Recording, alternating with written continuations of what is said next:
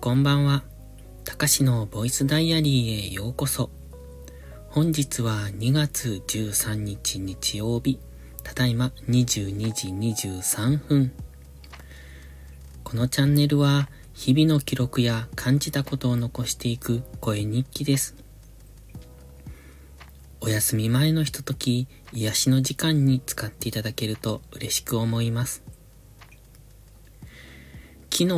おとといの収録は、うん、少し早めの口調で喋っているんですね。で、それは別に早めに喋ったわけじゃなく、僕的にはあれでもゆっくり喋ってるんですが、多分このくらいのスピードで喋るのが一番睡眠誘導としてはいいのかなと。うん、なかなか難しいなというのが正直なところです。こう、普段の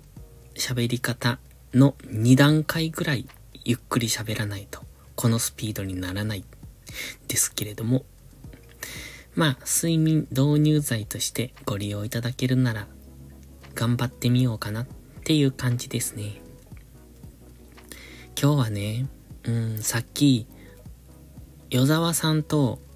三崎優太さん、与沢翼さんと三崎優太さん、青白王子ですね。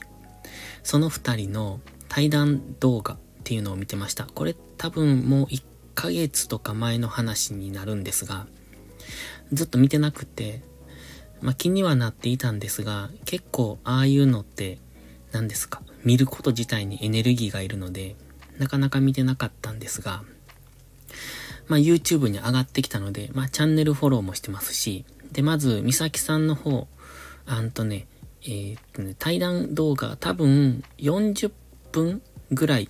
の対談動画で、それを前編、後編で分けられてて、前編は美咲さんのチャンネルで、そして後編は与沢さんのチャンネルで出されてるんですね。で、前編を見てて、まあ、その続きで後編も見てしまって、まあ、全部、結局全部見てしまったんですが、で、それを見ててね、与沢さんっていうのは僕は前から、前からっていうか、まあ、あの、有名な方だっていうのは知っていて、で、投資ですごく儲けておられるっていうことも知ってて、一時 YouTube の、あの、メンバーシップにも入ってたんですよ。で、与沢さんって YouTube のメンバーシップをさんぜんえんぐらいのメンバーシップといちまんえんのメンバーシップとにしゅるいされてて、当時はね、去年の話だと思うんですけど、去年、一昨年かな。で、さんぜんえんの方をやめていちまんえんの方にしますっていうこと。で、そのタイミングで、えっと、メンバーシップをやめたんです。まあ、やめたっていうか自動的に退会ですよね。なくなったわけなので。で、いちまんえんの方に入り直そうと思って、もうずるずると来てしまっていて、今は仕事を辞めたのでそこまでの収入が多くないので、入りたくても入れないんですが、今はね。で、まあ、うーんと、そんな感じでね、うんと、でも、与沢さんのチャンネルはフォローしてるし、ずっと見てたんです。まあ、全部見てるわけじゃないんですが。で、その中で、今日の対談で、与沢さんのその過去、どうやって今の、今の与沢翼ができたかみたいなことを美咲さんがずっと聞いておられる、そんな対談動画だったんですが、僕はね、与沢さんってずっと前から成功されてる方だと思っていたんです。まあ確かに成功して、こう山と谷がかなり激しい方で、大成功してえっとどん底まで落ちてっていうのを繰り返しておられる。で、僕が知ったのはもう最終段階、えっとうんそうですね最終段階に入ったぐらいの時に知ったんでしょうね、多分。でも僕のイメージとしては、もうちょっと結構前からそうやって成功されて、そのどん底も味わっておられるけれども、今はもうずっと成功されてるみたいなイメージを持っていたんですが、その対談動画を見ると、そのやっと落ち着いたのはつい最近みたいな感じでした。まあ最近って言ってもここ数年、ごねんとかだと思うんですが、その話を聞いていてね、やっぱりその落ち着くというか、その自分の理想としているところ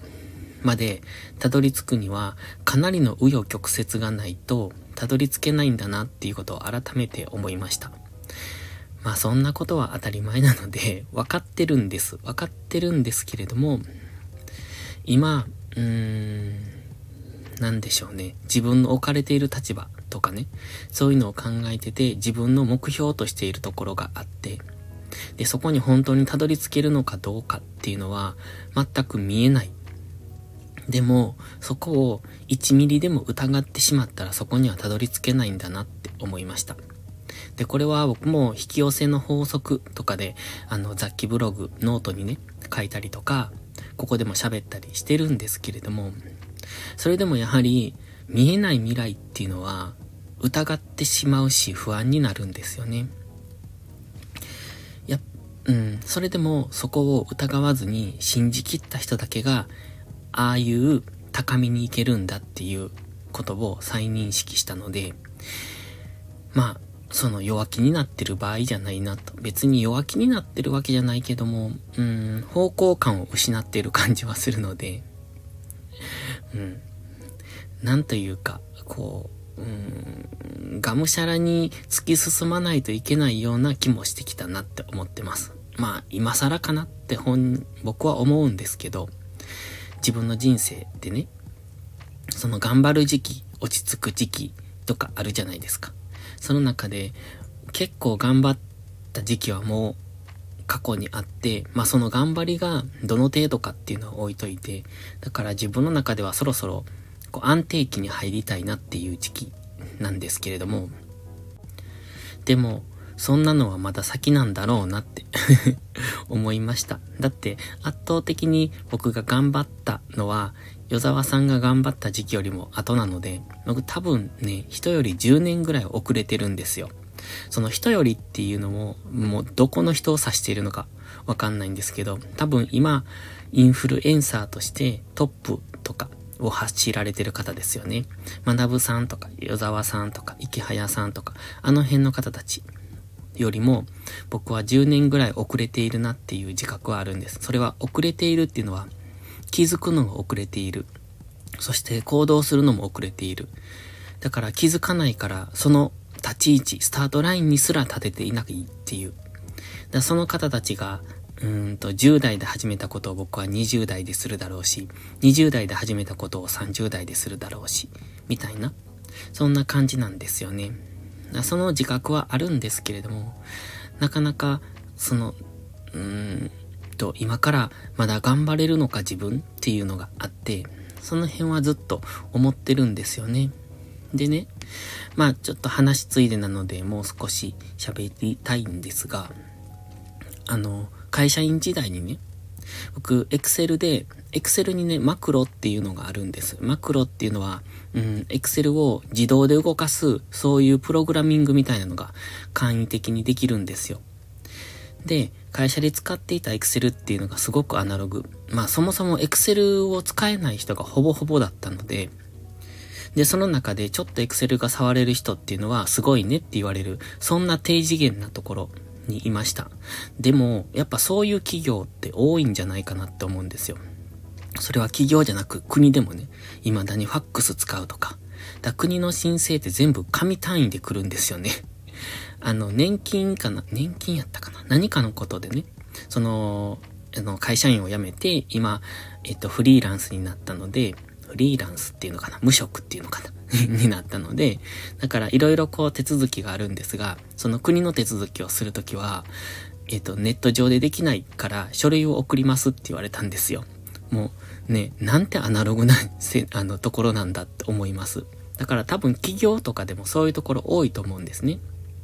で、その中で Excel を、僕はその企業で、えっと、Excel が得意な人がいて、その方から学んで、あとは独学で全部自分で勉強したんですよ。だってインターネットで調べれば大概出てくるんで。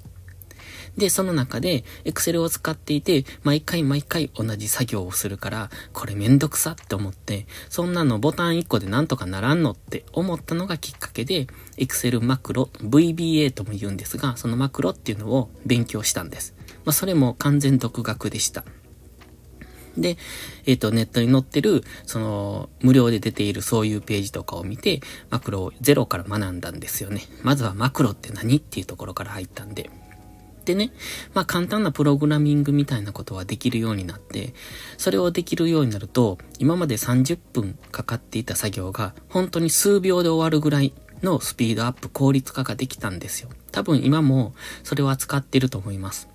で、そのマクロっていうのを今度は自分だけじゃなくてみんなに広げようと思って何人かに教えてきたんですね。で、教えてきてその子たちからまたおそらく広がっていくと思うんです。となると全体的におそらくですよ、Excel に関してはボトムアップ、知識のボトムアップが今はされていると思います。で、そのマクロをしてて僕最近思うんですが、プログラミングがしたいなと思って。したいっていうのは、うん、面白そうだなって純粋に思います。でもそれを仕事にするかどうかっていうと、その仕事にするほどそこに打ち込むと僕は完全に収入が止まっちゃうので、だからそれはしないんですけれども、あの興味本位としてね、やってみたいなっていうのが最近思っているっていう話です。っていう、あの一応ここまでが前置きだったんですが、前置きだけでもうすでにじゅういっぷん喋っている。で、あの、本題、本題、タイトルなんですけど、今日はポテトバカと書きました。あの、前置きでここまで喋るつもりがなかったので、ちょっとゆっくり喋ったらなんだかこんな感じ。でね、ポテトバカ、今日はマックにバイトに行ってきました。一応最近週いちでは働くようにしていて、ただ、えっと、うーん、あんまりこう常にコンスタントに週いちで行くのは嫌なので、来週は行かないんですけれども、そして今日は何でしたっけ、新しい商品がに、みっかまえから始まったので、それのうーんとチャレンジデーと呼ばれるいっかいめの週末ですね。だったので、頭数が欲しいということで行ってきました。それは昨日も喋ってるんですが、本当はね、今日昼ピークっていうのは、そのサンドイッチを作る係だったんですよ、昨日までは。多分、うーん、そうだったんですけれども、おそらくそのつもりで今日も朝から、もう本当にね、サンドイッチ作るのがいちねんぶりぐらい、すっごい久しぶりなんですよ。まあ、ちょろちょろとは作ってましたけど、そもそも昼ピークに入ることもそうそうなかったし、だから本当にいちねんぶり。だから、あの、サムライマックとか作り方わからんみたいな、そんなレベルです。他のね、ビッグマックとか、そういうのはもう体が覚えているから大体作れるんですけど、新しくレギュラーになったやつとか、あの、新しい商品っていうのはほんと作れなくって。だから、あ、やばいなと思って昨日、その作り方を勉強して、で、今日を迎えたんですよ。で、久しぶりにいつもと違うポジション、ポジションっていうのは担当なんですが、えっと、いつもはよくポテトとかストッカーと言って、その肉焼いたりとかするのをやるんですが、今日はうーんと朝からね、イニシエーターって言って、こう、なんだ、画面に商品、お客さんが注文した商品が画面にポンポンポンって上がってくるから、それを順番に作っていくっていう、そういう担当があるんですが、それをやってたんですよ。もうそれ自体が本当にいちねん以上ぶりっていう感じだったんで、もう、なんというか、久しぶりすぎて手が震えるっていう。そのくらいに久しぶりだったんです。まあそれでも、あ、結構勘を取り戻してきたなと思って、いい感じでね、思ってたら、今日ポテト担当のその男の子がいたんですが、その子が体調が悪いって言って別のところに変えてくれっていうことで、その僕が代わりにポテトに入ることになって、またポテトかよっていう、そんな日でした。で、別にポテトは嫌じゃないんですよ。まあ夏のポテトはね、めっちゃ暑いんで汗だくになるんですが、富士はあったかいからいいんですが、この週末って、あ、そうそう、今さんれんきゅうなんですね。僕全然知らなかったんですが、世間とかけ離れた生活してるんで。で、あのー、ポテトが再開になって初めての週末だったんですね。って思ってね、途中でそれに気づきました、ポテトをやってる時点で。で、うんと、じゅういちじからいちじまでにじかんポテトをやってたんですが、もうね、アホみたいに出るんですよ。え、どんだけポテト待ってたんこの人たちはっていうぐらいずっとポテトが出すぎる。で、ポテト再開なので、まあ、うんと、セットについているのも今までは S サイズのポテトが今普通のサイズになったんで、セットもめっちゃ出るから、本当にね、ポテトがアホみたいに出ていくんです。ワンオーダー、一つのオーダーで、えっと、ポテトの エム サイズがさんことかごことか、そんな単位で出るんですよ。どんだけ作ってもどんどんどんどん出ていくから、もうにじかんぶっ通しで忙しかった。というかね、朝の、朝、うーんとはちじからいちじまでごじかんですけれども、ごじかんぶっ通しで忙しかったです。もう休む間なく忙しかったなっていう、そんな感じでした。ので、本当にヘトヘトでしたね。すごいなと思って。うちの店、ドライブスルーがあるんですけれども、うーんとね、店の前が国道なんですよ。で、ただね、田舎なので、駐車場はすごく大きいんです。で、ドライブスルーの、そのぐるっと回る、なんですか、注文を受けるところから、そのドライブスルーの入り口まで、結構長いんですよ。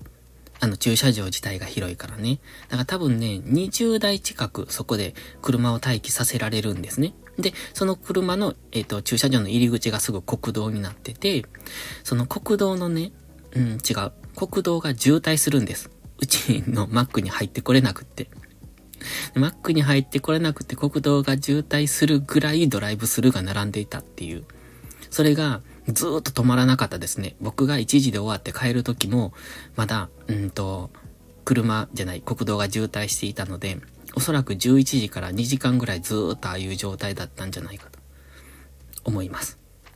そのくらいすごかった。と思うんですが、なんでそんなに、なんでそんなにっていうのが個人的な意見です。まあみんなポテト好きなんだなと思って、ポテトが好きなのかさん連休だからそうなったのか、うん、よくわかりませんけれども、うん、平和やなって思いました今日は。まあおかげでポテトはよく売れたし忙しかったけど、まあ良かったなって。で、ポテトをするとね、僕いつも爪と指の間がこう、切れるんですよ。で、ポテトの、あのー、エム サイズとか エル サイズのあの入れ物ね、あれって、普段は、平たい状態になってるんです。厚紙ですよね、あれ。で、あれが平たい状態から、こう、パカッと開けるんですが、その、それを取るときに、うん、こう、左手の人差し指で取るんですよ、僕は。で、右手には、なんて言うんですか、あの、ポテトを入れる、あの、ちりとりみたいなものを持ってて、で、左手で、その、えっと、紙、厚紙を取って、で、開いて、そこに入れていくって感じなんですが、その左手で取るときに、そのポテトの厚紙が、うんと、開こうとするから、爪で開くんですよね。そうじゃないとくっついてるから開かないので。で、そうしようと思うと、うんと、爪と指の間のところに、こう、厚紙が入るから、どうしても切れていくんですよ。だんだんだんだん。だから爪と指の間が切れるから痛くって。で、ポテト塩でしょう。塩だらけに手はなるから、ほんと痛いんですよね。で、これ多分に、さんにち続くんです。この痛さは。今も痛いですけど。という、そんな今日のお話でした。で、帰ってからはね、もう頭痛くなるんで、いつもマックそこまで働いた後は頭痛くなるんです。で、昼寝をして、で、うーんと、っていうか帰ってきたらもう脱力で何もする気が起きないんですよね。で、ぼーっとしばらくしてたんですけど、なんか疲れてるしちょっと寝ようと思って。で、机の上で寝てたんですけど、でもそれじゃあ、なんか全然あかんと思って、ベッドで寝直したら、で、起きたらもう頭ガンガンに痛くって、今もずっと痛いんですよ。という、そんな一日でした。ということで今日は昼寝はしましたが、もう寝ます。もうにじゅっぷん近く喋ってるんですね。もうこんなつまらない話ににじゅっぷんって新記録だ。じゃあにじゅっぷんになる前にやめますね。では今日はここで終わりです。ありがとうございました。たかしでした。バイバイ。